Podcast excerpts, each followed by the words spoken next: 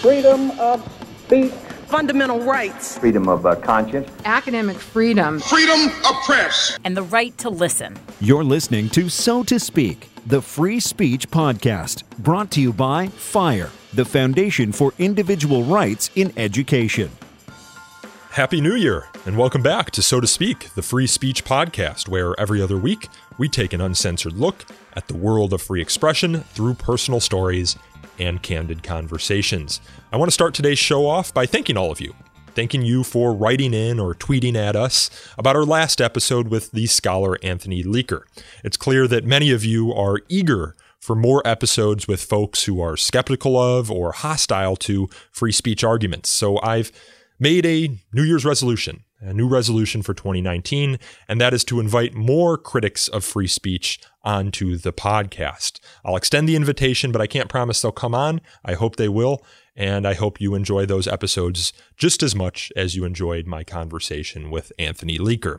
But for today's show, I'm handing over the reins to attorney and recurring podcast guest, Bob Corn-Revere. As many of you recall from our past episodes with him, he is an experienced First Amendment litigator and a partner at the law firm of Davis Wright Tremaine. Unfortunately, I'm not able to do this week's show because my grandfather actually passed away after the new year. So I have to travel home to be with the family and did not have time to arrange and record an interview myself. But have no fear, Bob does a fantastic job, and I should be back in the saddle for our next regularly scheduled podcast episode here in two weeks. What you're about to hear is an interview between Bob and the longtime free speech activist Mary Beth Tinker. The conversation was recorded in early 2016, and I've been holding on to it for you all for the past three years for an occasion like this. Mary Beth is perhaps best known for being a petitioner in the landmark 1969 Supreme Court case Tinker v. Des Moines Independent Community School District. The case held that, quote, students don't shed their constitutional rights at the schoolhouse gates, close quote. Here, Mary Beth tells her story, and I hope you enjoy it. Hi, uh, my name is Bob Corn-Revere. I'm a partner at the Washington, D.C. law firm of Davis Wright Tremaine. I practice First Amendment law and am outside counsel for the Stand Up for Speech program of the Foundation for Individual Rights in Education. It is my great privilege to be sitting today with Mary Beth Tinker, who I like to think of as the Rosa Parks of the student free speech movement. She is a named party in the landmark case Tinker versus Des Moines Independent School District that established First Amendment rights for students because of her activities uh, in protesting the Vietnam War wearing a black armband. Mary Beth, it's a pleasure to be with you. Thank you so much, Bob. I admire you for all of your work, and it's just great to have worked with you over the years on some different things that we have in common as far as standing up for the First Amendment. Well, I have to say, as someone who practices First Amendment law, it is a thrill to be sitting with someone who, through her own actions, um, put herself on the line and helped create that law. Can you tell us a little bit about what led to the case? I was growing up uh, pretty much an ordinary child in Des Moines, Iowa. My father was a Methodist minister, and there were six kids in our family. My parents believed in putting their faith into action. And so that led them to get involved with the social gospel movement of the time, uh, some people say that all gospel is social gospel, but for my parents, it led them to be involved with uh, the civil rights movement, fair housing, anti discrimination issues, um, fair employment issues, and, and, things like that, starting with the small town where my father was a minister in Atlantic, Iowa. And so that's how we were raised with that kind of example in it. And it really had a huge effect on us, but all of us kids. You were raised with uh, that consciousness at an early age. I mean, you were 13 years old at the time. This was the mid 1960s. I was 13 in 1965. That Christmas, uh, there were about 1,000 U.S. soldiers who had been killed already in the Vietnam War. And the war was escalating, but most Americans didn't know that because most of the escalation was happening uh, really in, in secret or in private. And uh, so we didn't really know a lot about the politics of the war, us kids, uh, but then neither did most Americans. We just knew that when we looked at the TV in the evenings, we would see Walter Cronkite and uh, the newscasters with photos of these, these very powerful scenes of the war. The children running from their burning huts and soldiers in body bags and uh, the Vietnamese running and, and uh, the coffins with the flags. And it was very, very powerful for us. I felt very emotional, like, like kids do today. Yes. When they see the news. I was uh, speaking, I think, in Ohio recently, and a seventh grader told me, you know, I see the news and I feel so sad but I don't know what to do about it. And that's exactly how, how I felt. So you decided to wear a black armband in, in protest, or protest or mourning? What, what was the... The black armbands were, were for mourning the dead in Vietnam on both sides of the war. And that's what made it so controversial. If we had been, I think, supporting the troops or mourning for only the U.S. soldiers, maybe it wouldn't have been so controversial. But that was our message that we were mourning for the dead on both sides. It was Christmas time. And Robert Kennedy, the, the uh, North Vietnamese had proposed a truce, a Christmas truce. And Robert Kennedy, Senator Robert Kennedy, was behind that idea. And he said that, yes, that was a good idea. So us kids heard about it. And um, as kids all over the world feel, we wanted peace. Yeah. And so we heard about that idea. But the idea didn't just come out of the blue. My parents were involved by then not only with the civil rights movement, but also with the peace movement. There was a group called Iowans for Peace, and there was a college group and some high school kids who had gone to the first national anti-war rally in Washington, D.C. that November, the month before. And my brother John went, my sister Bonnie, who was a freshman in college then, and John was in 10th grade then. He had gone with my mother. A boy named Chris Eckhardt, who became another plaintiff in the case, also went to that rally with his mother. The Eckhardts were Unitarians. By this time, we were Quakers. Because although my father had been a Methodist minister, he went to work for the Quakers a few years before we wore the armbands. And so, of course, the Quakers are all about peace. Mm-hmm. And so like all kids, we were influenced very much by our family and we were part of a group and it wasn't just, you know, one or two kids getting this idea out of the blue. Yeah, so you and, and, John and, and Chris Eckhardt decided to wear armbands to school. Yes, and also a few other high school kids and some college kids too um, were wearing armbands, but mostly the the kids in the high school, there were about 50 kids who were signed up to wear armbands. Uh, the whole thing started at Roosevelt High School in Des Moines, where I was in December on the exact 50th anniversary of when it was planned. This last December of 1965 um, was when it was planned. And so we went back for a 50th anniversary. It was great. I went to my middle school where I was suspended on the exact day that I was suspended, December 16th. It was, it was really great. But regardless, it was it was all planned there uh, a lot at Roosevelt High School, and then my brother went to North High School. So a few high school kids. But a lot of high school kids were going to wear the armbands. About 50 kids were planning to wear the armbands and, and had and signed how many, up. How many did end up wearing the armbands? In the end, there were, I think, six or, no, there, I think there were about seven or eight kids. If you count, of course I do, my uh, little sister who was in fifth grade, who wore an armband to her elementary school. That was Hope? Hope. Yes. And my little brother Paul, who was in second grade. and they said, we want peace too. So they wore armbands to their elementary schools and we visited their elementary schools this December and met with Hope's teacher who came out and it was really wonderful. But so because of this terrible threat that students might mourn the dead, uh, as I understand it, the school board had a special meeting and um, decided to ban the wearing of armbands. Is that right? Yes, they heard about the plan because one of the boys at Roosevelt, I think it was Ross Peterson, wrote an article for the school newspaper.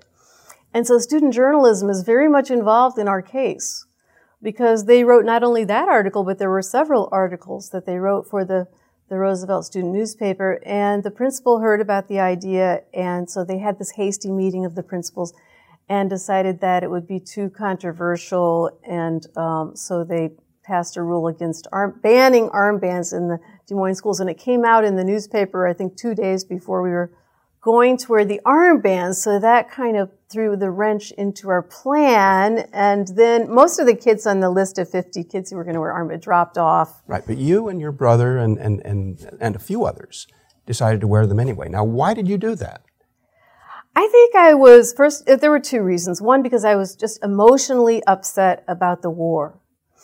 Like I said, so many kids, I'm a nurse now and I work with kids, but you know, young people have a lot of heart and a lot of emotion and they respond to what's going on in the world around them more than adults give them credit for a lot of times. And we were very affected by what we saw in the news and, and it made us feel very upset to see these uh, children, you know, whose huts were being bombed and, and soldiers being killed. And some kids in our neighborhood were being drafted. And so there was that, but there was also that combined with my upbringing and having some people who encouraged us to speak our minds, to speak up for what we believed in. My parents didn't exact, well, my mother thought it was okay when she heard about the black armbands. My father was against the plan mm. Because he thought, you know, kids should follow the rules. He was from uh, upstate New York and he was kind of conservative, socially conservative, mm-hmm. I would say. But you know, we, we convinced my dad because my parents had come from World War II very concerned about the good people who say nothing. Yes. And allow things like Nazism to take hold. And so they really believed that you have to speak your conscience and you have to put it into action. This was all part of their uh, religious faith and, and it was all connected with that. So it was the combination of being raised in this atmosphere where there was encouragement for speaking your mind and not necessarily always being popular. Yeah. They well, weren't running for popularity. You, you, took a lot of flack for this, didn't you? We did get some flack. I was surprised actually because I thought, you know, I knew I was going to break the rule and I thought I might get suspended, but I felt that it was worth it. And also we had examples mostly from the civil rights movement. Yes because we had the Birmingham kids that we had seen on the news, and you know, 2,000 kids there uh, were arrested in 1963 when so I was 10. So yeah. because you went ahead and wore the black armband, you were suspended from school, right? I was suspended, and I, I just came across my original suspension yeah, notice. By the way, I found this in a box a few months ago. Um, the original suspension notice, and it says like, and I think Reverend and Mrs. Tinker, uh, Mary Beth is suspended today for wearing black armband, and it's signed by uh, Mrs. Tarman, my, the girls' advisor there at Harding Junior High School. But uh, you know, I was really nervous, and I was a very shy girl, and I didn't like to stand out in a crowd. Far from it. I like to pretty much blend in and go roller skating and study for math class. That was my now, favorite. I, I, believe you have a picture of yourself during that period too. Well, right? yeah, because after we got suspended, we tried to go to the school board and change their mind, and so this was a picture that the Des Moines Register um, took at that time.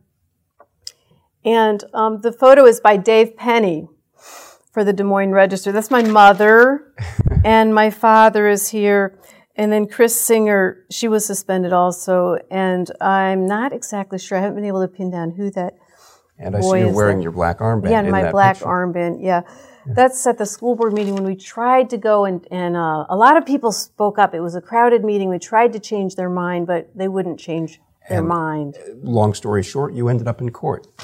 And so the American Civil Liberties Union, uh, someone in the Iowa Civil Liberties Union a woman named Louise Noun heard about this, and so she uh, offered my parents to come and help us. I think there was a uh, William Kunstler. You may remember yes. the uh, famous uh, lawyer from Chicago. For, yeah, the Chicago. So he he also offered to take our case, but my parents decided to go with the American Civil Liberties Union, and so they said, you know, you've got to negotiate, try to change their mind, but uh, when the school board wouldn't change their mind, they they took it to court. And we had a wonderful lawyer. We had two, Craig Sawyer was great, and then a man named Dan Johnston, who was also with us in Des Moines a month or two ago. Mm-hmm. To celebrate the 50th anniversary, he was he was a really young lawyer right out of law school. But it was tough yeah. going, given yeah. the state of the law at the time. And originally, you lost, right?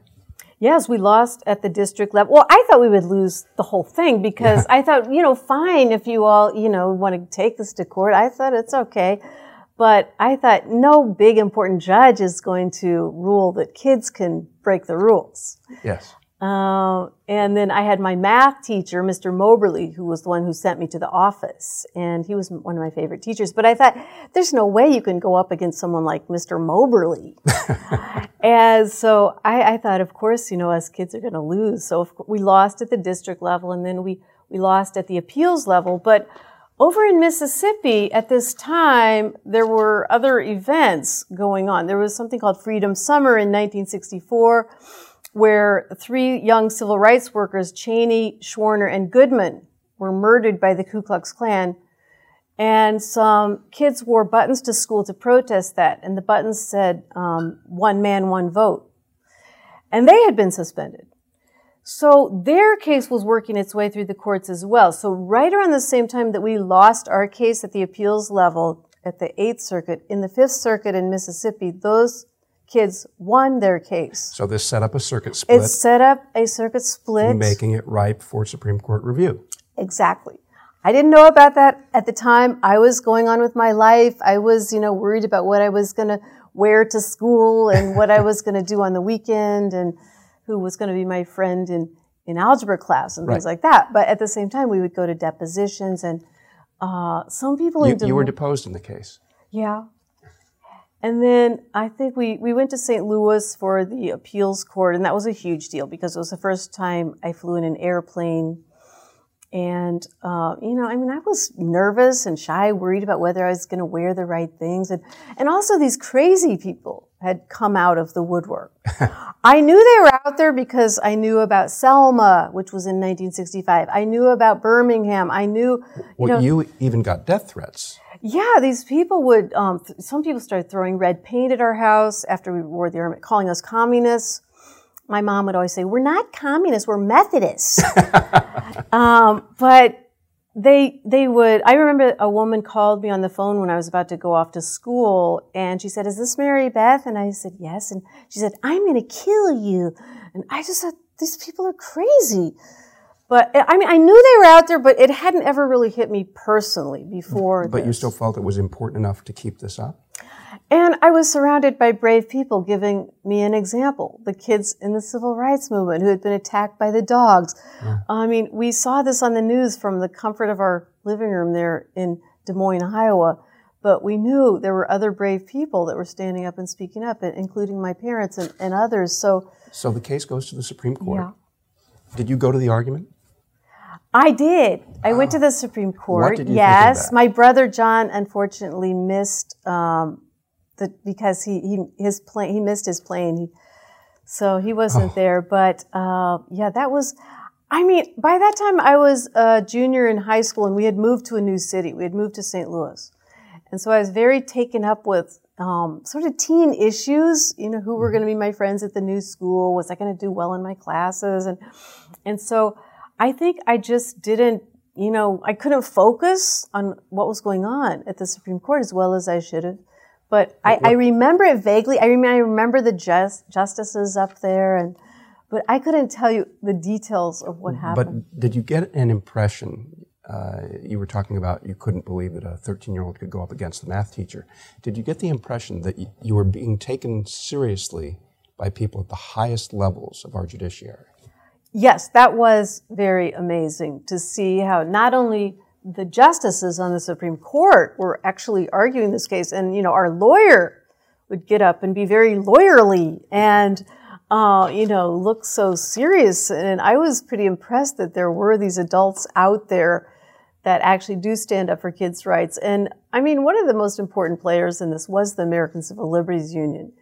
And so I've been a big fan of the of theirs ever since because I mean here we were these these little kids and and our lawyer came and not only was he a great lawyer but he was a great friend and supporter to young people who really were being um, attacked and threatened just for speaking up for the First Amendment. Well, and, and, so in the and end, for peace. you you won this landmark case, uh, and it has, I can tell you from someone who practices First Amendment law and works with many other people who do as well, that this is one of those inspirational cases that uh, people go back to again and again to read and to draw inspiration from. And it has so many great lines, uh, like Justice Fortas writing for the uh, majority it can hardly be argued that either students or teachers shed their constitutional rights to freedom of speech or expression at the schoolhouse gate. This has been the unmistakable holding this court for almost 50 years.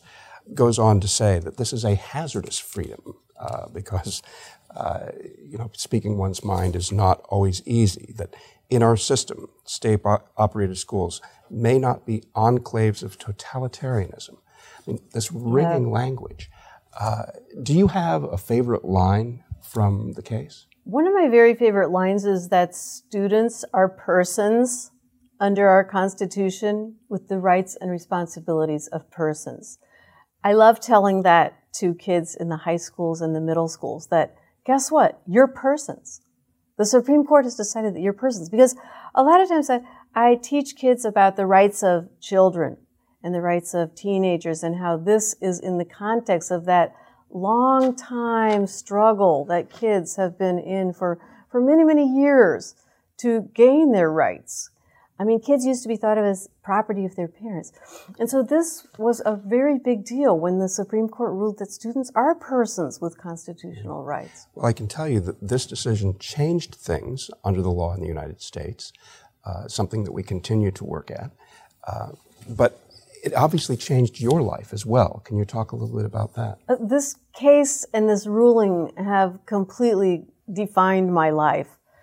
I didn't realize it at the time, but I grew up and I became a nurse. And one day I was studying for my nursing school exam, and there was our case in my nursing school book. I think that's one of the times when it really hit me that this case was a big deal.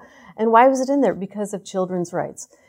And nurses need to know about children's rights. And that's when I started learning that teachers learn about this case and they need to know about children's rights and superintendents and lawyers and law students and policymakers learn about this issue of children's rights.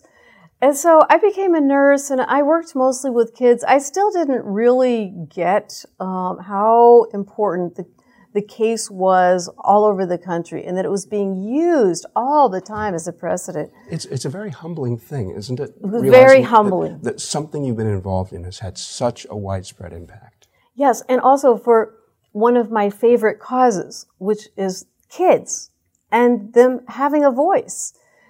As a nurse, I started to see how kids really don't get a fair deal in our society and I started see, seeing how the, um, for example, who are most likely to live in poverty?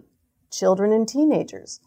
And it's not because they don't have jobs, it's because their parents, just from the fact of having kids, tend to have more poverty.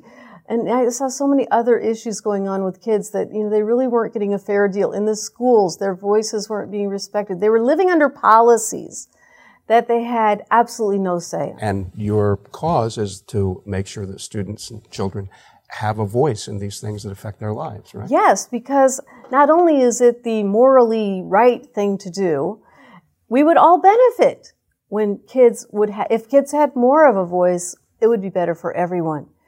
And when kids do have a voice, it, it does, it, it does make a better society. You can kind of judge a society by how well the, the kids are doing. In our society, that's not really too well. Yeah. And when but, kids and, have a voice, it's better. Because of that interest, you've continued to be active in talking to students, inspiring students, teaching them about the First Amendment. Uh, could you talk a little bit about your activities yeah, doing that? As, as working as a nurse, I just thought, you know, maybe there's something in my experience that if I shared it with kids and started speaking with them more and more, uh, it would encourage them and inspire them. I had a lot of inspiration as a child to stand up for the things I believed in.